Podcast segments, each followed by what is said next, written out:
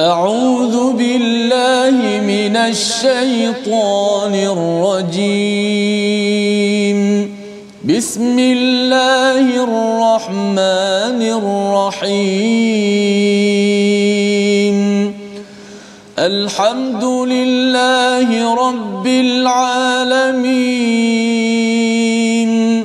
الرحمن الرحيم. مالك يوم الدين. إياك نعبد وإياك نستعين. اهدنا الصراط المستقيم. صراط الذين أنعمت عليهم. غير المغضوب عليهم ولا الضالين.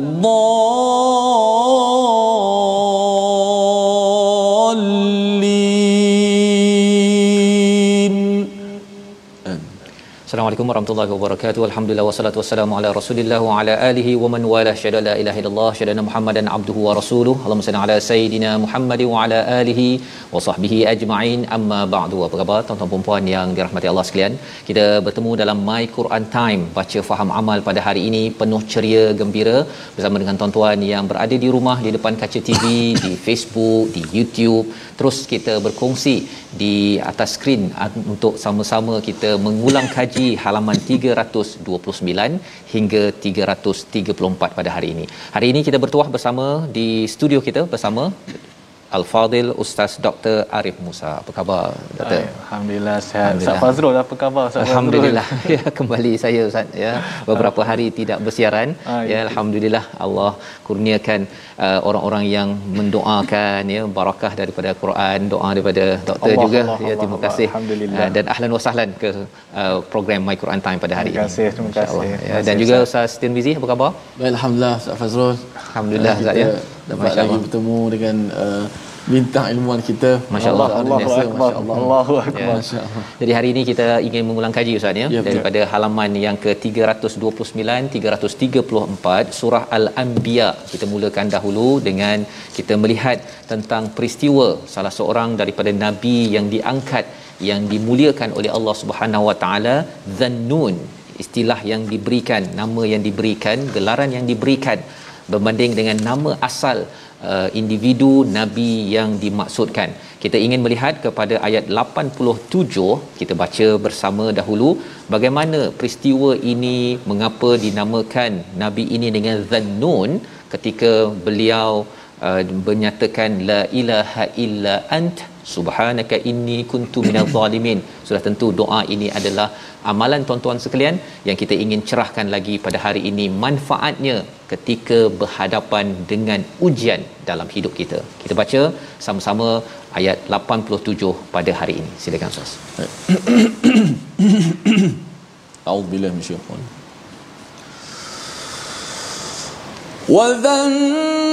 وذنون إذ ذهب مغاضبا.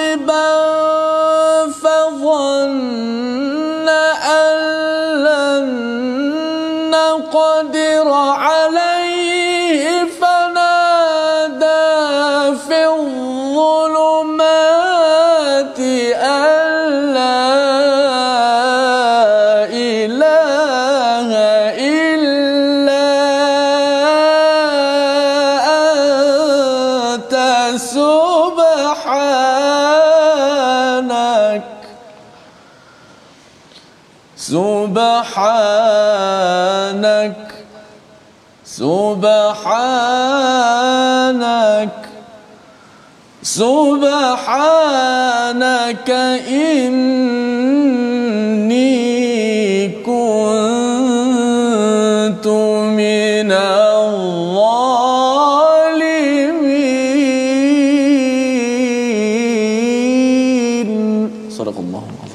Allah azim ayat 87 daripada surah Al-Anbiya. Dan ingatlah kisah Zunnun ketika dia pergi dalam keadaan marah lalu dia menyangka bahawa kami tidak akan menyulitkannya.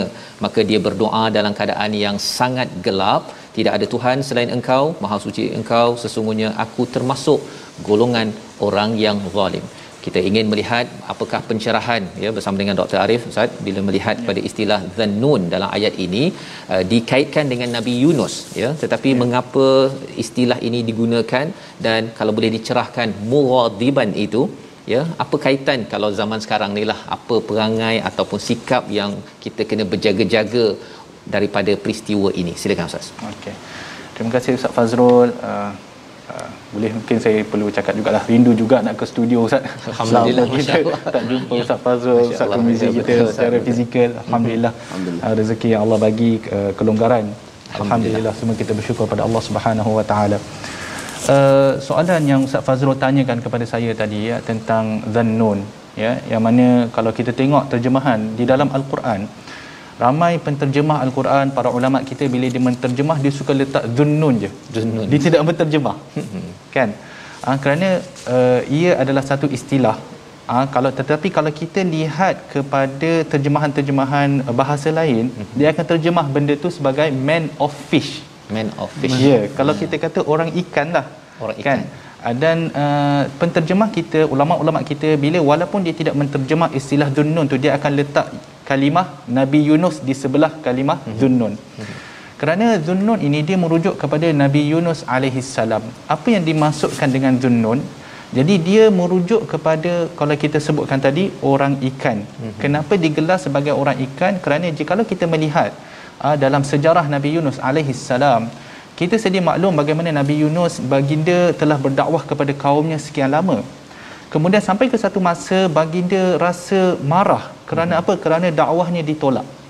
Bila dakwahnya ditolak baginda telah pergi meninggalkan kaum dia tanpa mendapatkan keizinan daripada Allah Subhanahu Wa Taala. Hmm. jadi baginda pergi dalam keadaan baginda marah. Ya? Sebab itu yang disebutkan dalam ayat ini izzahaba mughadiban. Hmm. lalu baginda Nabi sallallahu alaihi wasallam yang Nabi Yunus alaihi salam uh, jadi bila mana baginda naik ke kapal untuk meninggalkan kaum dia maka berlakulah satu ribut kan ribut yang sangat-sangat besar sehingga kan orang yang di dalam kapal tersebut terpaksa membuat satu undian yang mana mereka terpaksa mengurangkan ahli dalam kapal itu. Hmm. Jadi dibuat beberapa undian, undian itu tetap terkena kepada Nabi Yunus alaihissalam. Insya-Allah. Jadi itu merupakan satu petanda daripada Allah Subhanahu Wa Taala bahawa memang Nabi Yunus yang kena yang kena turun daripada kapal itu di dalam laut yang bergelora. Jadi saat di mana Nabi Yunus terjun ah ha, ke dalam laut maka ketika itu seperti mana yang disebutkan di dalam surah As-Saffat faltaqamahul hutu wa huwa mulim. Hmm. Ha, di mana ikan memakan Nabi Yunus. Jadi ikan itu itu yang disebutkan nun. Nun tu kalau kita merujuk di dalam kitab tafsir maka ia merujuk kepada ikan. Ikan. Ikan yang menelan Nabi Yunus alaihi salam. Mm-hmm. Dan ikan itu walaupun dia telah menelan tetapi Allah Subhanahu wa taala telah mewahyukan kepada ikan itu bahawa yang ditelan itu iaitu Nabi Yunus alaihi salam bukanlah makanan bagi kamu. Mm-hmm. Ya, bukan makanan bagi kamu tetapi hanyalah sebagai satu penjara, penjara. untuk Nabi Yunus alaihi salam. Ya. Mengenai mughadiban yang ustaz tanya. Ha, kerana Nabi Yunus alaihi salam ialah seorang nabi ha, kadang-kadang mungkin dia terkhilaf hmm. di dalam perbuatan dia. Dia ada istilah mughadiban dengan ghadiban kan? Ha, Jadi kalau mughadiban tu siapa yang marah siapa sebenarnya tu? Uh, di dalam ayat ini ada ada setengah setengah uh, ulama mengatakan dia ada mimbabil mufaalah, hmm. ada mimbab yang ghair mufaalah lah. Okay. Jadi kita ada uh, kerana apa dia mengambil kira Nabi Yunus yeah. marah kepada kaum dia. Mm-hmm. Ada setengah tafsiran kata Nabi Yunus marah kepada kaum dia, ada setengah pula kata kaum dia juga marah kepada dia marah sebab tu dia. tidak terima dakwah. Ya yeah, betul. Tu pun ya juga. Mm-hmm. Tapi ada juga yang kata mughadiban di sini bukan atas bukan atas mufaalah lah bukan hmm. atas dua pihak okay. jadi dia hanya daripada satu pihak sahaja okay. jadi ada dua tafsiran di situlah seperti yeah. yang disebutkan oleh al-Imam Ibn Kathir rahimahullah hmm. jadi pendek kata yang kita nak katakan di sini adalah Nabi Yunus alaihissalam ketika mana dia berdakwah kerana para anbiya ni bila mereka berdakwah dia bukan mal- seolah-olah melepaskan batuk di tangga ustaz Betul. tetapi memang dia letakkan seluruh harapan dan hati dia ke dalam dakwahnya itu mm-hmm. kerana apa kerana dia tahu apa yang menanti di sebelah sana untuk orang-orang yang bukan Islam untuk orang-orang kafir adalah balasan azab daripada Allah Subhanahu Wa Taala bahaya jadi bila mana dia dia berdakwah berdakwah berdakwah ditolak. Betul. Akhirnya dia pun marah kan. Marah lalu dia meninggalkan kaumnya. Tapi mungkin yang saya nak letakkan di sini lah ustaz. Dia marah itu satulah. Mm-hmm. Ah satu walaupun nabi nabi ni walaupun dia marah sebenarnya lah Nabi Yunus alaihissalam tidak patut meninggalkan kaum dia melainkan setelah mendapat Izin. keizinan Allah Subhanahu Wa Taala. Kerana itulah baginda diuji dengan dengan uh, Dhunnun dengan di- ditelan oleh mm-hmm. ikan ikan ikan ikan paus tu lah Ya. satu perkara Ustaz sempat ke saya Ya, ya, sebut sempat. tentang la ilaha illa anta tu. Ya, betul. So itu sangat-sangat menarik eh. Itu adalah satu doa yang Nabi SAW anjurkan agar kita guna, kita baca. Hmm. La ilaha illa anta subhanaka inni kuntu minadh zalimin. Hmm. Ha, ia terkandung di dalam doa ini satu lagi isbat tauhid. Kita mengisbatkan tauhid kita kepada Allah Subhanahu Wa Taala dan kita beristighfar dan kita merendahkan diri kita. Inni kuntu minadh zalimin. Kita merendahkan diri kita di depan Allah Subhanahu Wa Taala. Dan Nabi SAW kata doa ini ini antara antara doa-doa kalau kita mulakan satu-satu doa dengan doa ini insya-Allah akan mustajab doa apa yang kita pohon kepada Allah Subhanahu Wa Taala. Hmm. Jadi apa apa isi yang kritikal yang ada dalam doa ini yang menyebabkan doa itu mustajab Ustaz.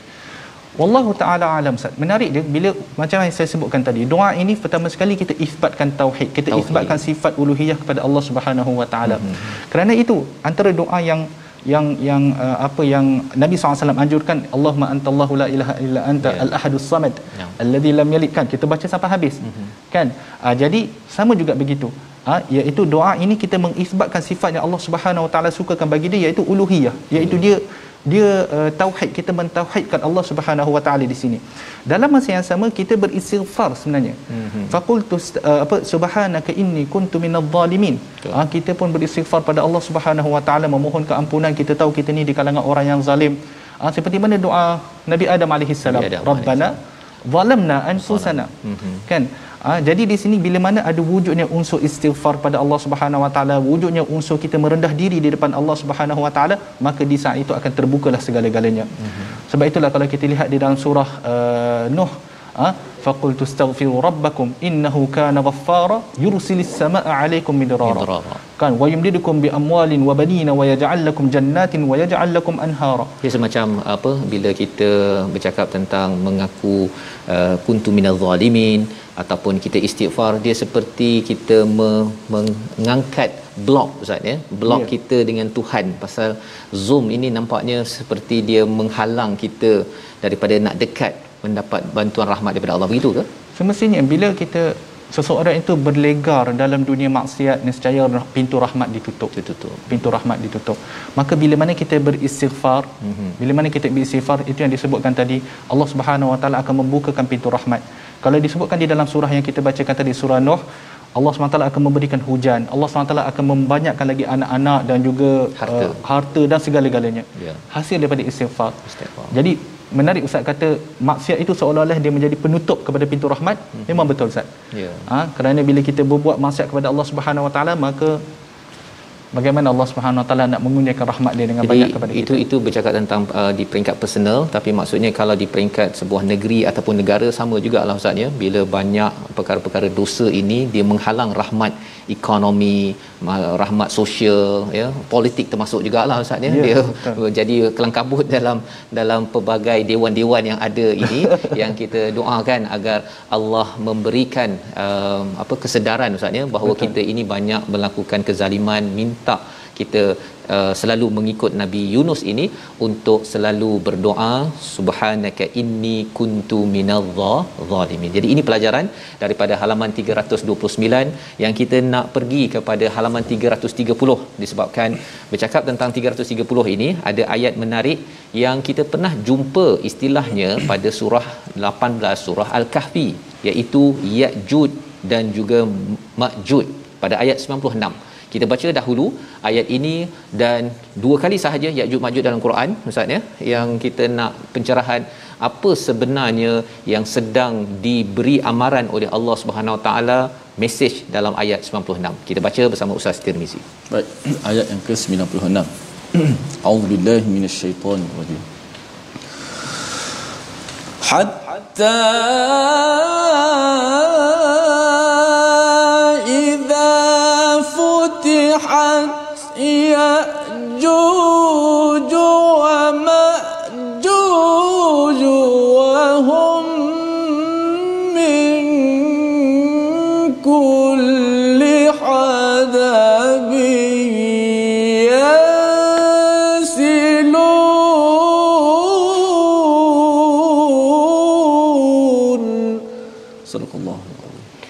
Surah Allah Azim ayat 96 hingga apabila tembok Ya'juj dan Ma'juj dibukakan dan mereka turun dengan cepat daripada seluruh tempat yang tinggi maka ini adalah sambungan daripada ayat 95 tidak mungkin bagi penduduk satu negeri yang telah kami binasakan bahawa mereka tidak akan kembali kepada kami. Ini adalah komentar tentang sebuah negeri sebuah negara sebuah tamadun. Dan Allah membawakan tentang Ya'juj Ma'juj Ustaz. Ya? Ya. jadi ini satu amaran yang penting kita beri perhatian. Zulkarnain sudah binakan tembok dengan alai pada surah Al-Kahfi. Dan kali ini muncul balik Ya'juj Ma'juj boleh ustaz tengok tanasub kaitannya ni apa mesej untuk kita zaman ini? Silakan. Okey. Uh, terima kasih sekali Ustaz. Uh, sekali lagi atas soalan. Uh, mengenai uh, Ya'juj Ma'juj ya seperti mana yang Ustaz Fazrul sebutkan dia disebutkan di dalam surah Al-Kahfi disebutkan juga di sini. Okey Wallahu taala a'lam. Kenapa disebutkan di dalam surah Al-Kahfi adalah kerana ia berkait rapat dengan kisah Zulkarnain. betul Kerana bila mana disebutkan cerita tentang Zulkarnain, maka bersesuaianlah untuk bawa kisah Ya'juj Ma'juj kerana Zulkarnain yang tutup. Mm-hmm. Kan? Ha, jadi sangat-sangat sesuai untuk diceri- diceritakan di situ. Adapun di dalam surah Al-Anbiya, kalau kita melihat uh, tema surah Al-Anbiya ni secara umum ya Ustaz, surah Al-Anbiya ni dia antara surah-surah Makkiyah, antara surah-surah yang terawal diturunkan oleh Allah Subhanahu Wa Taala. Jadi uh, surah Al-Anbiya ni dia di dalam dia dia Allah Subhanahu Wa Taala nak menyebutkan tentang para-para anbiya yang itu jelaslah pada dia punya nama surah tu mm-hmm. dan juga uh, isbat yaumul ma'ad. Maksudnya ada peneguhan tentang ataupun pengukuhan tentang hari kebangkitan mm-hmm. di dalam dakwah para-para anbiya yang sebelum ini. okey Jadi idea tentang adanya hari kebangkitan bukan baru Nabi SAW baru muncul bawa bawa idea yang baru. Tidak. Uh-huh. bahkan idea tentang hari kebangkitan ni wujud di dalam dakwah-dakwah para anbiya yang sebelum ni lagi. Kan? Dan bersesuaianlah bila kita nak menceritakan tentang hari kiamat maka sangat sesuai untuk diceritakan antara amarat uh-huh. antara petanda-petanda hari kiamat. Dan antara tanda-tanda yang paling besar untuk hari kiamat seperti mana yang disebutkan oleh para-para ulama juga ah, adalah Ya'juj dan Ma'juj. Aha. Kan? Kan? Dia pasal bila cakap Ya'juj Ma'juj ni dia menarik ni ustaz ya. Dekat mana ini? Ha kan. Ya kalau tadi dah ditutup, yang kali ini macam dah turun dengan cepat dan iqtabaratis saah kan ataupun uh, ayat ini kan surah ini dimulakan dengan penegasan iqtarabalinasi hisabuhum. Ya, Jadi betul. dah dekat ni ustaz. Uh, apa yang kami kena buat Ya'juj Ma'juj ni siapa sebenarnya ni? Ah, Ya'juj Ma'juj ni seperti mana yang disebutkan oleh para ulama dia juga adalah Bani Adam juga. Bani Adam juga. sama juga manusia juga antara Bukan jin ke, bukan, bukan eh? bukan. Bukan, okey. sehingga dia sebut mereka juga adalah daripada zuriat Nabi Nuh juga Mhm. ada yang disebutkan dalam tafsir Ibnu Kathir uh, cuma mungkin dia adalah manusia ialah manusia ni ada macam-macam jenis manusia ya ustaz kan uh, jadi dia manusia yang lain sikit daripada kita lah saya tak tahulah bentuk dia ada disifatkan di dalam hadis Nabi SAW tentang bentuk muka dia apa semua tu kan mm-hmm. uh, cuma dia adalah satu makhluk yang diciptakan Allah Subhanahu Wa Taala atas hikmah-hikmah yang tertentu lah Okey. Ah, kenapa, Allah Subhanahu Wa Taala apa menciptakan dia maka itu Allah Subhanahu Wa Taala lebih tahu. Tetapi yang disebutkan dalam ayat ini adalah kerana Ya'juj Ma'juj ni kalau Ustaz lihat pada ayat ini, okey. Uh, kemudian waqtarabal wa'dul haq. Mm-hmm. Jadi Ya'juj Ma'juj ni selepas ni kalau dia dah keluar, maka masa tu al-wa'dul haq iaitu hari kebangkitan yang betul-betul itu telah Tiba. telah tiba. Mm-hmm. Uh, jadi itu yang yang yang nak disebutkan di sini. Tapi saya suka tengok kalau dalam ayat Ya'juj Ma'juj ni, contoh dalam ayat ni Allah Subhanahu Wa Taala dia memberikan satu gambaran yang agak detail tau. Mm-hmm. Kan? Hatta idza futihat. Di mana tembok dia dibuka. Ya'juj wa Ma'juj wa hum min kulli hadabin silun.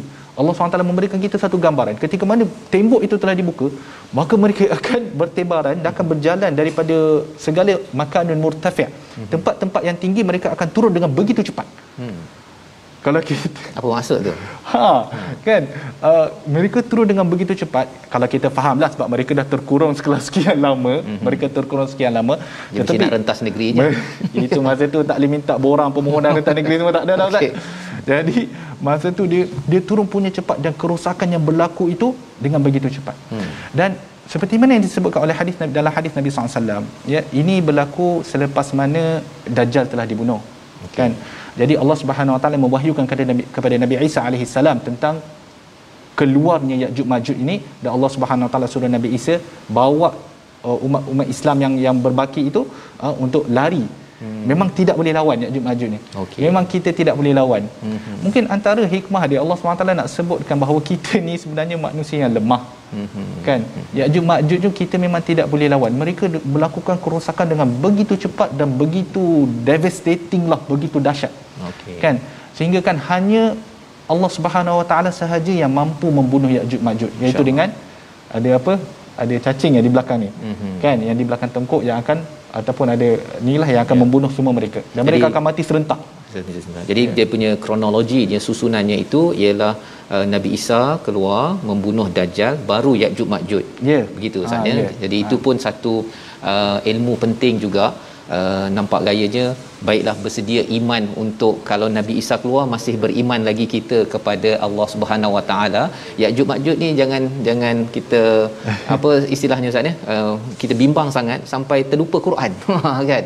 Tetapi fokus kepada al-Quran ini bina keimanan kita agar kita sentiasa meneruskan legasi nabi-nabi yang terdahulu dan Ya'juj Ma'juj ini sebagai satu amarat ataupun sebagai satu petanda Ustaz ya. Untuk kita tahu bahawa perkara ini real boleh berlaku tetapi persediaan paling mantap untuk kita ambil perhatian ialah iman kita. Ya kadang-kadang ada orang nak tahu yang cacing tu cacing apa yang saya kena ready uh, tanam ataupun bela banyak-banyak nanti saya jumpa saja saya akan baling pada Ya'juj Ma'juj padahal rupanya Quran surah Al-Anbiya belum sempat lagi difahami tak baca lagi apa istilah-istilah ataupun ilmu untuk meningkatkan keimanan. Jadi jangan tanam cacing, jangan bela cacing ya untuk melawan Ya'juj Ma'juj. Nanti takut ada pula produk baru keluar Ustaz. Ya, produk cacing Ya'juj Ma'juj. Kita jangan ambil yang itu. Produk yang penting ialah kita bersama surah Al-Anbiya dan di hujung ini kita baca ayat 112 sebelum kita menutup surah Al-Anbiya dan nak bergerak kepada surah Al-Hajj bersama Ustaz Tirmizi. Silakan Ustaz. Ayat terakhir Ustaz. Ayat terakhir. Ayat terakhir 100 dulu. Alhamdulillah masyaallah.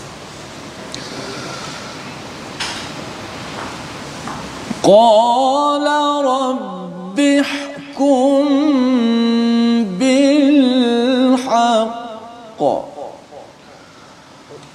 قال رب احكم بالحق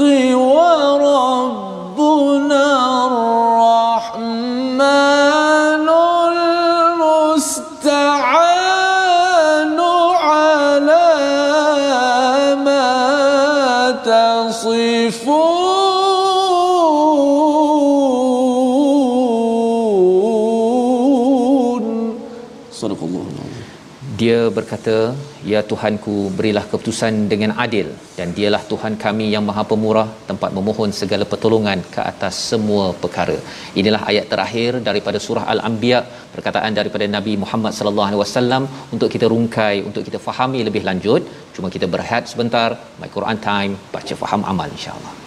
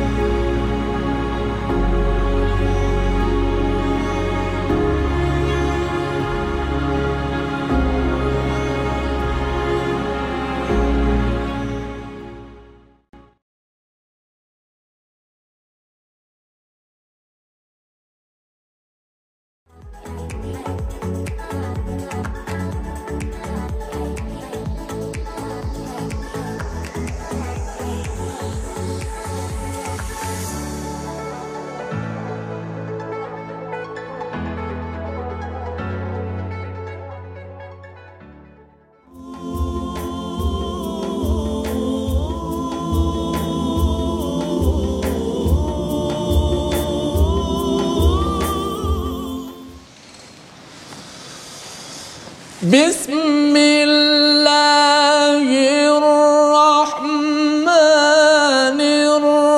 الرحيم. يا أيها الناس اتقوا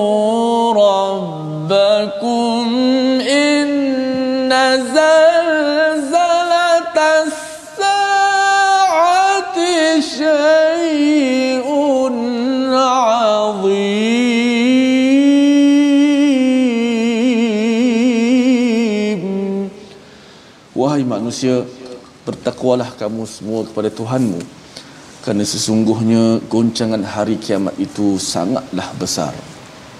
Sadaqallahul azim. Alhamdulillah kita kembali dalam My Quran Time baca faham amal pada hari ini untuk ulang kaji halaman 329 hingga 334 dan terima kasih diucapkan pada Fadil Ustaz Tirmizi memulakan uh, surah Al-Hajj sebentar tadi ayat pertama dan kita ingin melihat apakah ya kalau kita tengok surah Al-Anbiya berkaitan dengan kisah-kisah perjuangan nabi untuk terus ya terus bersama dengan tauhid memperjuangkan tauhid ini penting kerana ia adalah bahasa untuk menyelamatkan kita di dunia dan juga di di akhirat. Apabila kita masuk pada surah Al-Hajj ini wahai orang-orang ataupun wahai manusia bukan wahai orang beriman ustaz ya. Ya. Wahai manusia ini surah katanya madaniyah ya tetapi uh, ada sebahagian ulama menyatakan juga dia bercampur kan? Makiyah dan juga madaniyah. Dan bila dimulakan dengan wahai manusia bertakwalah kepada Tuhan kamu. Sesungguhnya goncangan hari kiamat itu sangat besar. Kalau boleh ustaz cerahkan ayat pertama berkaitan dengan as-saah terus sahaja daripada ayat yang ketiga ini bercerita tentang syaitan ya mm-hmm. as-saah dan syaitan apa kaitannya dan gambaran besar surah al-hajj ini sendiri silakan Okey. Jadi uh, terima kasih Ustaz uh, Fazrul atas soalan sekali lagi.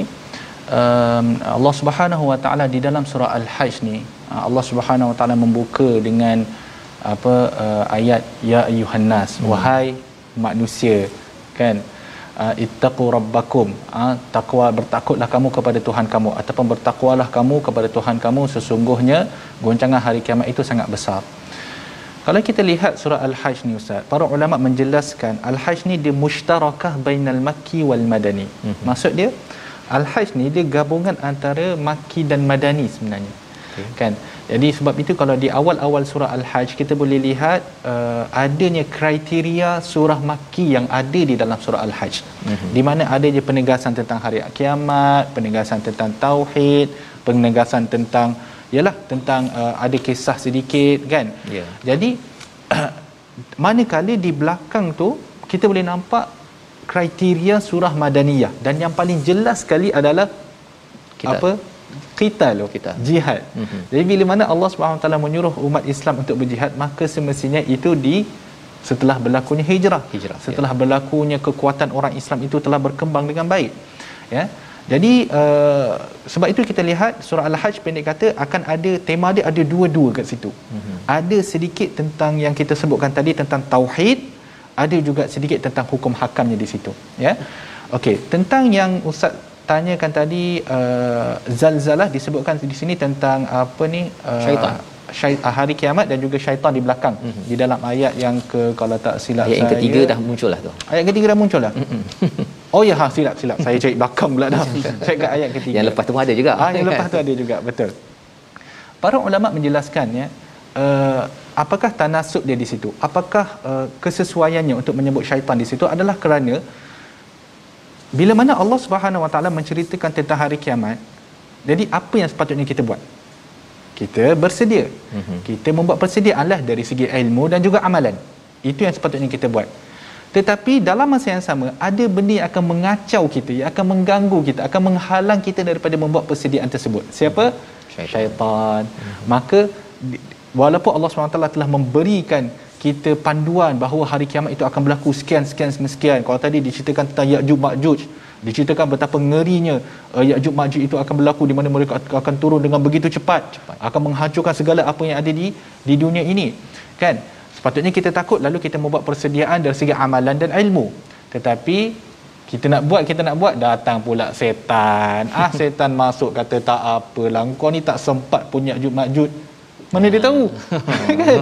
Tapi dia sebut juga, engkau ni tak sempatnya dajjal, engkau ni tak sempat. Nabi Jadi Isa. dia masuk ah, engkau ni tak sempatnya Nabi Isa. Jadi syaitan duk memasukkan ke dalam uh, seseorang itu bahawa uh, dia ni akan jadi lupa tentang perihal-perihal hari akhirat lalu meninggalkan segala persediaan. Mm-hmm. Akhir sekali mati dalam keadaan wa yattabi'u kulla syaitanin marid. Mm-hmm. Kan? Ah, dia akan membawa apa dia kata di sini akan mm-hmm. mengikut para syaitan yang sangat jahat. Jadi yeah. itulah orang kata ya, yang disebutkan oleh para ulama lah iaitu syaitan itu akan melupakan seseorang daripada persediaan kepada hari akhirat insyaallah ya. jadi itu antara perkara penting kita bercakap tentang as-saah ini satu perkara yang uh, benar ya tetapi ada halangannya di mana ada unsur-unsur syaitan ya. untuk menyebabkan kita bertangguh ataupun istilah yang ada pada halaman 333 pada ayat yang ke-11 itu wa minan nasi may ya'budullaha ala harfin. Kita baca ayat 11 ini sekali lagi bersama dengan tuan-tuan yang berada di rumah. Agar kita tidak sampai dapat didoktrinasikan oleh syaitan kita beribadah ala harfin. Apa maksudnya? Kita baca dahulu ayat 11 surah al-hajj halaman 313 bersama Ustaz Tirmizi Uh, InsyaAllah uh, ayat yang berapa Ustaz tadi? 11. Ayat 11. 11. Halaman 333 eh. Mm-hmm. Okey. Wa minan nasi may ya'budullah. A'udzu billahi minasyaitonir rajim. Wa minan nasi may ya'budullaha 'ala harf. فإن أصابه خير اطمأن به. وإن أصابته فتنة انقلب على وجهه خسر الدنيا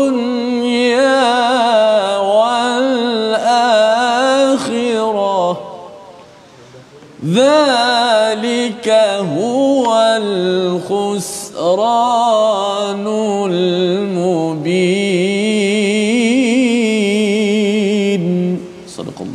surah Allahulazim ayat yang ke-11 dan di antara manusia ada yang menyembah Allah hanya di tepi. Maka jika dia memperoleh kebaikan dia merasa puas dan jika dia ditimpa suatu ujian dia berbalik ke belakang. Dia rugi di dunia dan di akhirat.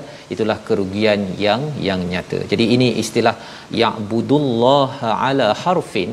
Kita perlukan pencerahan lebih ustaz ya. Uh, orang yang di CPCP uh, berbanding dengan orang yang betul-betul committed ya kalau sekarang ni Ustaz Tarmizi pun sekarang bersama kita di Quran Time ya. di warung Pak Mat sup ikan Pulau Pisang Kota Baru. Ha ya sambil makan pun nak bersama Al-Quran ya nak ceritanya tapi macam mana ala harfin ni sebenarnya apa maksud sebenar? Sila Ustaz. Okey. Uh, wa minan nasi may ya'budullaha ala harf. Kalau kita lihat pada terjemahan dia menarik ya terjemahan dia di sini Ustaz. Mana terjemahan dia tadi dan dan di antara manusia ada yang menyembah Allah hanya di tepi. Tepi. Ha. ha. Susah nak faham terjemahan tu Ustaz. Macam mana menyembah tepi, Allah di tepi? Tepi sungai ke, tepi masjid ke, tepi apa kan? Silakan. Mungkin saya boleh jelaskan sikitlah. Sebab itulah bila kita nak memahami Al-Quran, kita tidak boleh hanya sekadar membaca terjemahan. Betul. Ha. Maksud dia perlu kepada ustaz yang menjelaskan kepada kita apa maksud sebenar Al-Quran itu. Mm-hmm. Jadi memahami Al-Quran memerlukan kepada ustaz dan bukan hanya sekadar. Bukan saya kata jangan baca terjemahan. Tidak. Bacalah terjemahan Quran kerana ia akan mendekatkan pemahaman kita kepada pemahaman al-Quran. Tetapi dalam masa yang sama kita memerlukan kepada ustaz mm-hmm. kita memerlukan kepada macam nilah yeah. uh, macam uh, jilsah macam orang kata apa? Liqa liqa macam ni pertemuan-pertemuan macam ni untuk menjelaskan apa sebenarnya Allah Subhanahu Wa Taala maksudkan melalui ayat ini.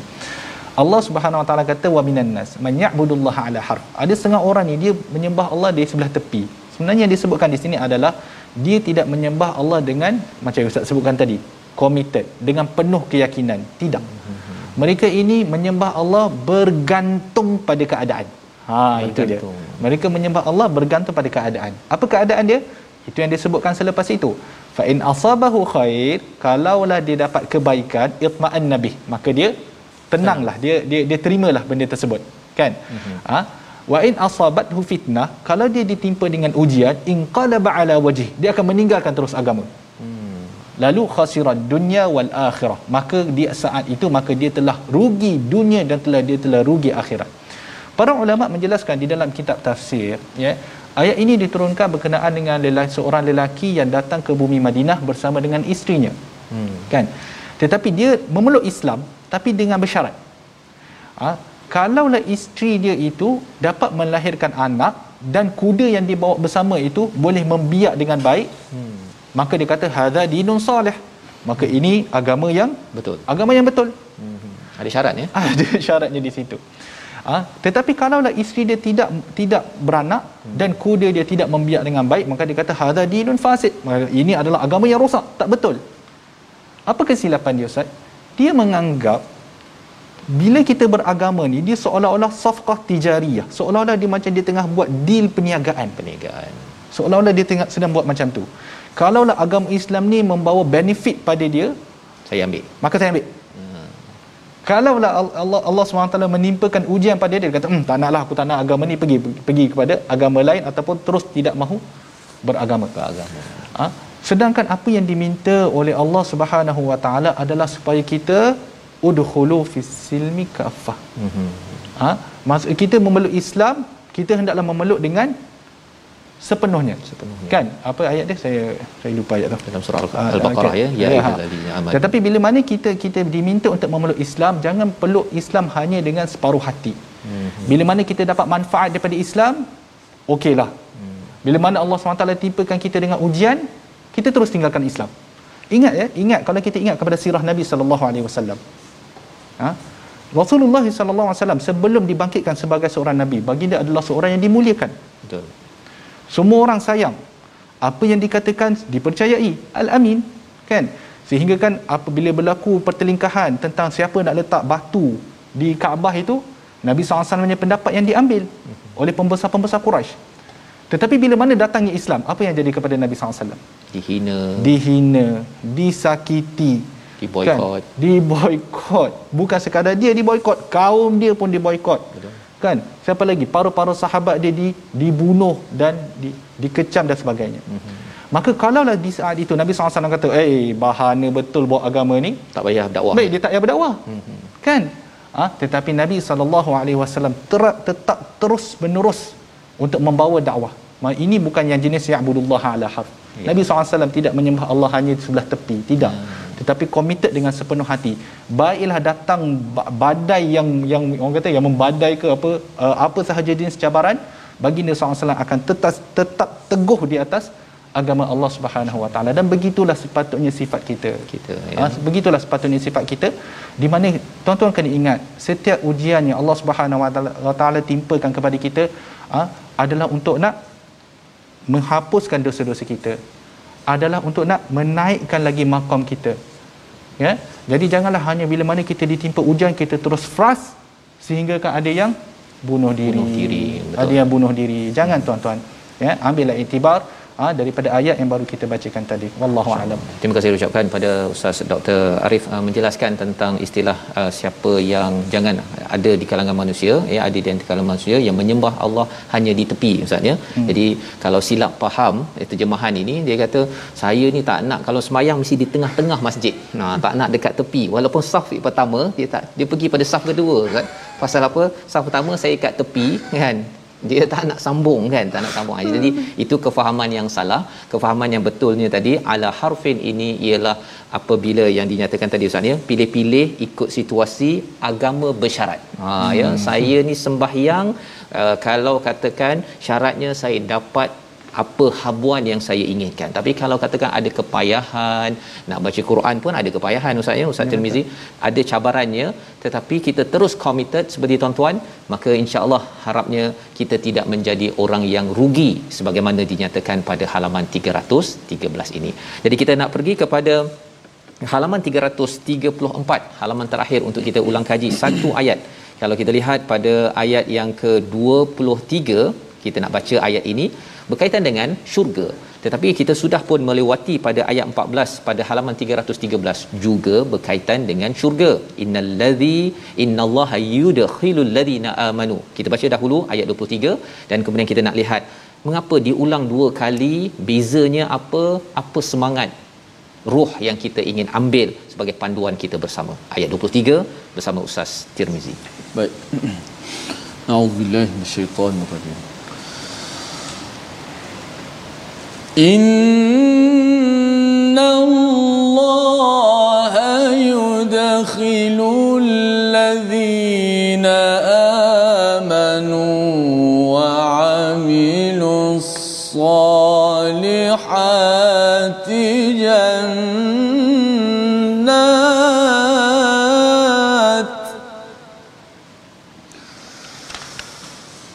جنات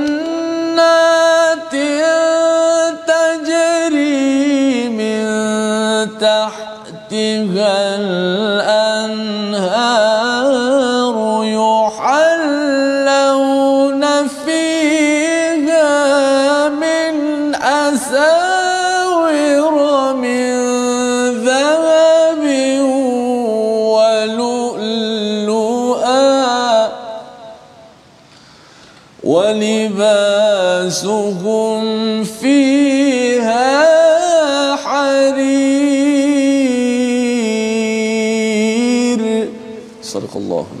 Surah sesungguhnya Allah akan memasukkan orang-orang yang beriman dan melakukan kebaikan ke dalam syurga yang mengalir di bawahnya sungai-sungai. Di sana mereka diberi perhiasan gelang emas dan mutiara dan pakaian mereka daripada harir, daripada sutra. Kita nak lihat apakah beza kaitan ayat 23 dengan ayat 14 yang sudah pun dilewati berkaitan dengan syurga juga Ustaz. Silakan. Ya, okay.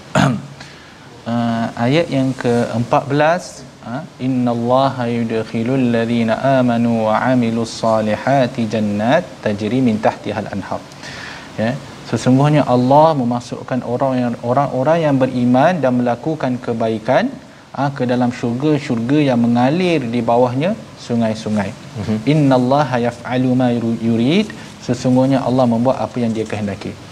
Ayat ni ayat ni dan kalau kita lihat pada ayat yang ke-23 dia seolah-olah dekat sama Lebih kurang. lebih kurang tetapi ia kita kita melihat daripada kalau kita melihat ayat itu memang, memang lebih kurang ustaz Mhm. tetapi kita kena lihat sebelum dia Sebelum dia. ha, kalau kita lihat sebelum ayat yang ke-14 okey Allah Subhanahu Wa Taala menceritakan tentang uh, orang-orang yang bakal masuk ke dalam neraka dengan lebih umum mm-hmm. lebih pendek Mhm. dia tidak detail Gitu. yang mana uh, orang-orang kafir ini mereka menyembah Tuhan selain daripada Allah Subhanahu Wa Taala yang tidak memberi sebarang mudarat dan sebarang manfaat kepada dia. Mm-hmm. Ha, bahkan kalau kita lihat di sini mereka menyembah sesuatu yang bencananya ha, lebih dekat berbanding dengan manfaatnya di situ. Kemudian disebut labi sal maula wa labi sal ashir. Ha, sesungguhnya itulah seburuk-buruk penolong dan sejahat-jahat kawan. Jadi di situ Allah Subhanahu Wa Taala menceritakan secara tidak panjang sangatlah Ya. ha, tentang golongan yang akan masukkan ke dalam neraka. Ha, maka di situ sesuai dibawa tentang orang beriman pula. Biasanya biasanya kita panggil ini targhib wa tarhib lah di situ. Ya. Kan? Ha, yang mana uh, uh, di Allah SWT bila menceritakan tentang golongan ahli neraka menjadi kebiasaannya akan dibawa juga cerita tentang Ahli syurga. ahli syurga dan dia bersesuaian kerana di sini tidak dis, disebutkan secara detail maka tentang syurga juga tidak disebutkan secara detail. Ya. berbeza dengan ayat yang ke-23 ni ustaz. Ayat ke-23 ni subhanallah. Kalau saya buka kitab tafsir lah kan saya baca tentang kitab tafsir. Ayat ni memang menceritakan secara detail tentang ahli neraka. Ahli neraka. kan? Bermula daripada ayat hadzani khasman ikhtasamu fi rabbihim. Ha? Yang mana dua golongan yang bergaduh ha, dalam urusan Tuhan mereka. Kan ha, diceritakan bagaimana falladzina kafaru qutti'at lahum thiyabun min nar orang-orang yang kafir itu akan dibuatkan ha, pakaian mereka daripada api Api. Ustaz macam mana nak bayang Ustaz macam mana nak bayangkan daripada pakaian itu sendiri dah merupakan satu azab kepada mereka Pakai PPE pun dah panas Ustaz. Ya. Pakaian itu dibuat daripada api. Qutti'at lahum thiyabun min nar. Sebab itu berbeza kalau kita lihat di bawah orang beriman apa dia Ustaz?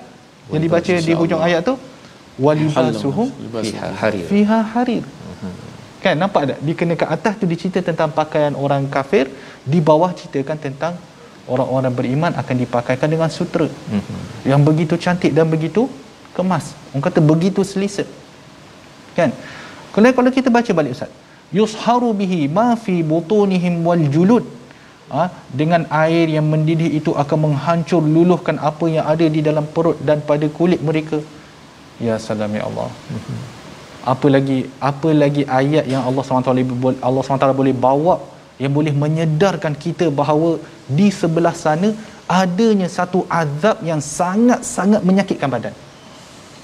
Apa lagi ya? Allah SWT inilah yang terbaik Allah SWT bila Allah SWT bawakan kepada kita ayat-ayat ini sepatutnya ayat-ayat ini telah memberikan kepada kita keinsafan.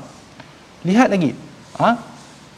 walahum maqami'u min hadid. Setiap kali mereka apa dan azab untuk mereka disebat dengan cemeti daripada besi. Kullama aradu an yakhruju minha. Setiap kali mereka hendak keluar daripada neraka tersebut ada setengah ulama kata bila saya baca tafsir Ibn Kathir bukan mereka hendak keluar ha, dia kata ada, ada ada tetapi api itu yang menolak mereka turun ke bawah. Kan ada setengah ulama memberikan tafsiran begitu. Ada setengah ulama memberikan tafsiran mereka hendak keluarlah tetapi ditarik setiap kali nak keluar ditarik. Mereka ini diikat kaki dan tangan. Kan? Jadi bila kadang-kadang ada setengah ulama mengatakan api itu membakar mereka dan ustaz kena faham api di neraka dia bukan api macam yang kita nampak cerah. Tidak. Tapi api itu hitam. Hitam. Gelap. Kan? Dan api itu membolak-balikkan mereka mengangkat menjatuhkan mereka mengangkat menjatuhkan mereka. Jadi itu ada setengah ulama memberikan tafsiran begitu pada ayat kullama aradu an yakhruju minha min ghammin u'idu fiha wadhuqu adzabal harik. Jadi satu orang kata apa cerita yang sangat detail yang agak detail jadi dibalas dengan ayat tentang ah, syurga. Jadi bila diberikan tentang syurga panjang Ustaz ya. Ah diberikan panjang sedikit. Ya. Yuhallauna fiha min asawir. Ha? yang mana orang-orang beriman mereka diberi ah, mereka akan dimasukkan dalam mula-mula sekali dimasukkan dalam syurga yang mengalir di bawahnya sungai-sungai. Mm-hmm. Kan? Yuhallauna fiha min asawir diberikan perhiasan daripada zahab waluk-luk mm-hmm. daripada emas dan mutiara walibasuhum ha, dan pakaian mereka juga adalah daripada sutra. Ha, kalau kita lihat pada ayat selepas dia wahudu ila tayyibi minal qaul dan mereka diberi petunjuk dengan ucapan-ucapan yang baik wahudu ila siratil hamid dan mereka diberi petunjuk pula ke jalan Allah yang terpuji.